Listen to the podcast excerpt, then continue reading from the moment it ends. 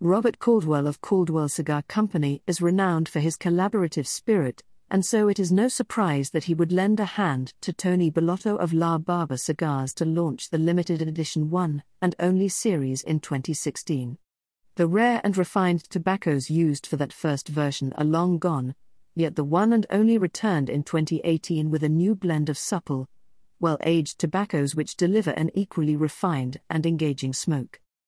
The 6.5x 54 one and only features a pristine Ecuadorian Habano wrapper leaf which surrounds a secretive blend of tobaccos said to include Dominican, Nicaraguan, and Pennsylvanian leaves that, according to Bellotto, carry an average age of about 13 years old. An intensely complex, medium bodied smoke loaded with a broad spectrum of richly textured flavors. Only 20,000 of these Tabacalera William Ventura creations were produced, making for rare yet wholly gratifying finds.